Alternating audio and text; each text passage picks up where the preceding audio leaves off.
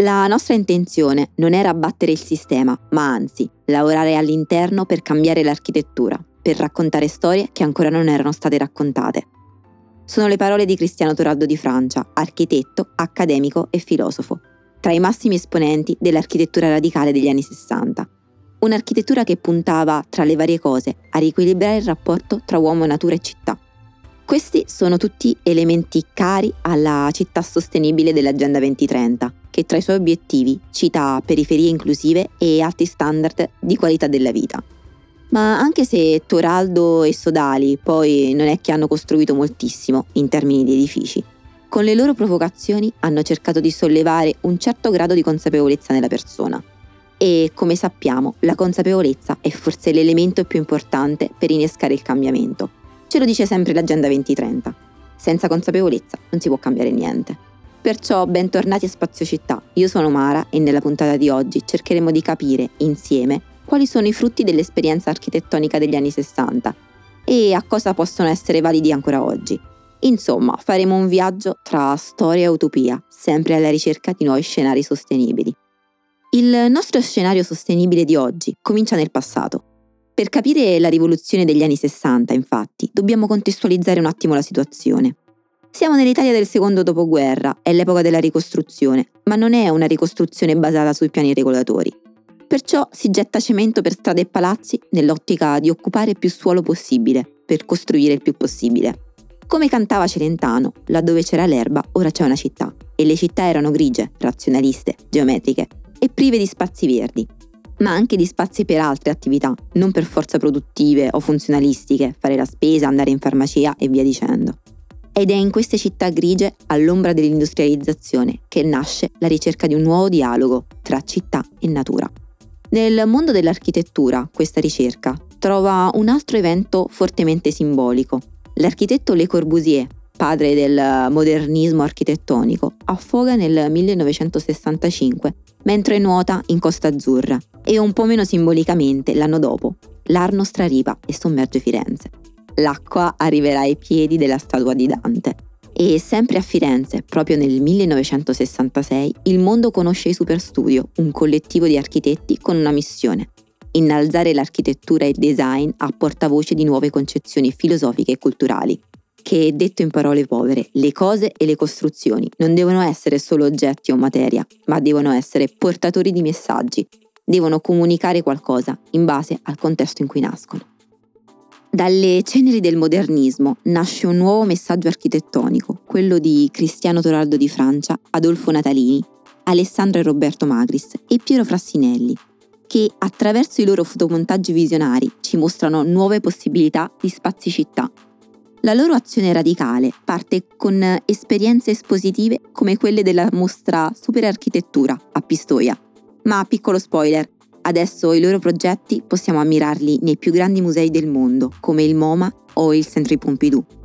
Nella mostra, tenutasi a Pistoia appunto, nella galleria Jolly 2, ironizzano sulla realtà dell'epoca e scrivono la superarchitettura è l'architettura della superproduzione, del consumo, della superinduzione, della superinduzione al consumo, del supermarket, del superman, della superbenzina.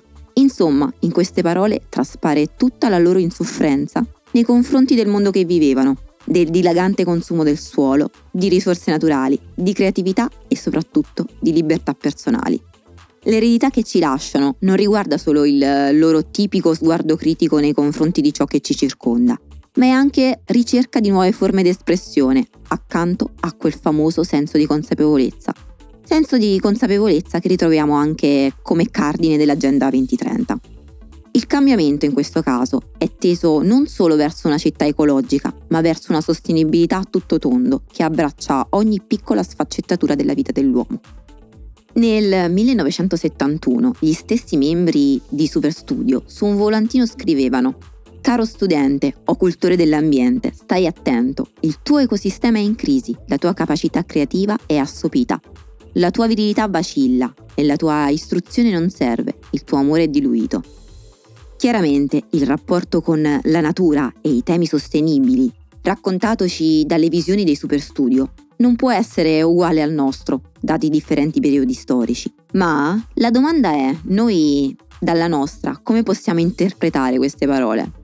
Possiamo prenderle come un chiaro invito ad aprire gli occhi, a riattivare la nostra capacità critica e a riprenderci il nostro potere di creare in modo innovativo spazi città. Spazi spogliati dalla componente consumistica e quindi più vicini al mondo naturale.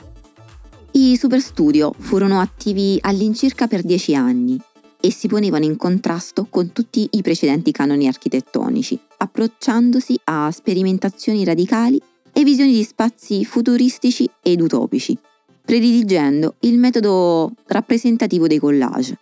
Mostravano una profonda preoccupazione per la sostenibilità delle città industriali e cercavano di porre questo tema come sfondo di ogni loro progetto. L'attenzione verso temi sostenibili in quegli anni era ancora in una fase embrionale e attraverso le loro visioni provocatorie tentavano di sollevare problemi, problemi che tutt'oggi affliggono le città in cui viviamo. Quindi la loro concezione di spazio totale voleva superare gli eccessi del consumismo attraverso spazi armonici e un rinnovato dialogo tra uomo e natura. Ma non solo, volevano porre una soluzione non reale, ma tale da generare discussioni, contributi per un tema non ancora trattato. Il punto era portarci a riflettere tramite la provocazione, in modo profondo, su come il nostro modo di vivere impatta sulla realtà che viviamo, sui modi di costruire architetture e di approcciarci al paesaggio naturale.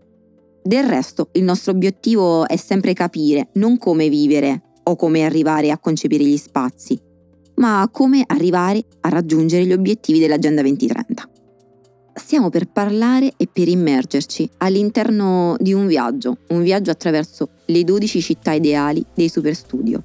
Queste città esulano dall'essere semplici progetti architettonici.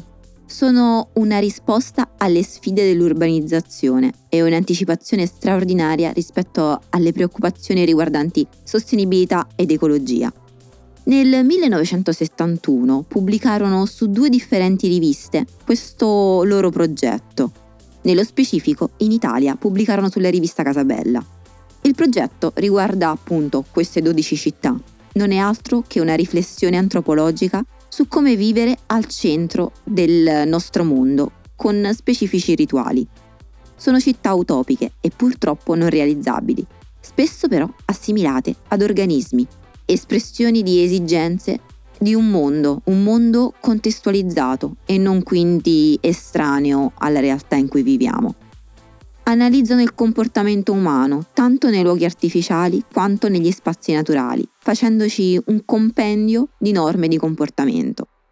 Gli spazi descritti non sono puri contenitori, ma generatori di vita, tutti con un cuore, un cuore che potremmo assimilare ad un'intelligenza artificiale. Assumono quindi una duplice faccia, quella di madre e quella di macchina. L'enfasi ironica e critica dietro alla descrizione di queste città, come ad esempio quella della città continua, ci porta a desiderare edifici, spazi pubblici e strade che si fondono in un unico tessuto urbano. La sostenibilità dietro alle estremizzazioni descritte dai superstudio volevano, tra le tante cose, creare connessioni tra gli individui, promuovendo l'interazione sociale, città dove non ci sono quartieri isolati, non esistono periferie e tantomeno zonizzazioni e quindi non sono solo funzionali, ma sono città inclusive. La loro è una ricerca innovativa, anche riguardante l'urbanistica, che si pone in parallelo a composizioni canoniche, tanto irreale quanto uno spunto per migliorare lo spazio che viviamo. Intanto, lasciate indietro le 12 città ideali, andiamo a parlare del monumento continuo. Il monumento continuo, dicono, è la decostruzione dell'oggetto architettonico, nell'intento di porre la vita al posto dell'architettura. È quindi di base un elemento che rinaturalizza l'ambiente urbano. Rappresenta una rete di connessioni che si estendono su tutto il globo, un monumento tendente all'infinito, Intersega natura e civiltà, passando idealmente tra le strade di Manhattan e i deserti americani, il Colosseo e Piazza della Signoria, tra soggiorni e cucine. Tra i mezzi utilizzati per mostrarci l'idea del monumento continuo ci sono numerosi fotomontaggi. Uno tra i più noti Vede come protagonista lo scultore statunitense Walter De Maria, sdraiato ai piedi della struttura. Il modulo alla base del monumento continuo è un piccolo reticolo di linee che si estendono adattandosi all'ambiente in cui si trovano, andando ad inglobarlo. Creano così una superficie immensa, liscia e continua, appunto, in cui eh, si genera un nuovo spazio, uno spazio fatto di armonia tra natura e città. L'opera è conservata al Museo Madre di Napoli e rappresenta un connubio tra elementi artificiali e naturali. Questo monumento ingloba il paesaggio per conquistare le metropoli moderne. Esprime appieno la crescente voglia di cambiamento e rinnovato confronto tra arte e design, architettura e antropologia, regole ed evasione. Essendo pur sempre un'utopia, il fallimento del monumento continuo è ovviamente dietro l'angolo, ma per fortuna riesce in chi lo guarda a generare un desiderio di cambiamento rispetto all'attuale stato delle città, un desiderio di un nuovo rapporto uomo-natura. Ricordiamo però che la sostenibilità non è sinonimo di ecologia e, come precisa la nostra famosa Agenda 2030, il modello urbano a cui aspiriamo è quello di una città inclusiva, sicura e resiliente, non solo sostenibile. Siamo arrivati così alla fine del nostro viaggio tra utopie e fantastiche visioni dei super studio, che però riescono sempre a riportarci ad una sorta di idea sostenibile e di una città che possiamo immaginare. Il punto è che gruppi come quello dei super studio ci insegnano la necessità di mettere perennemente in discussione la realtà e lo spazio che ci circonda ci invitano in modo sovversivo ad esplorare noi stessi, il rapporto con l'altro, il rapporto con l'architettura e con la natura. Ci invitano a essere noi i liberi fautori del cambiamento e i liberi creatori dei nostri scenari.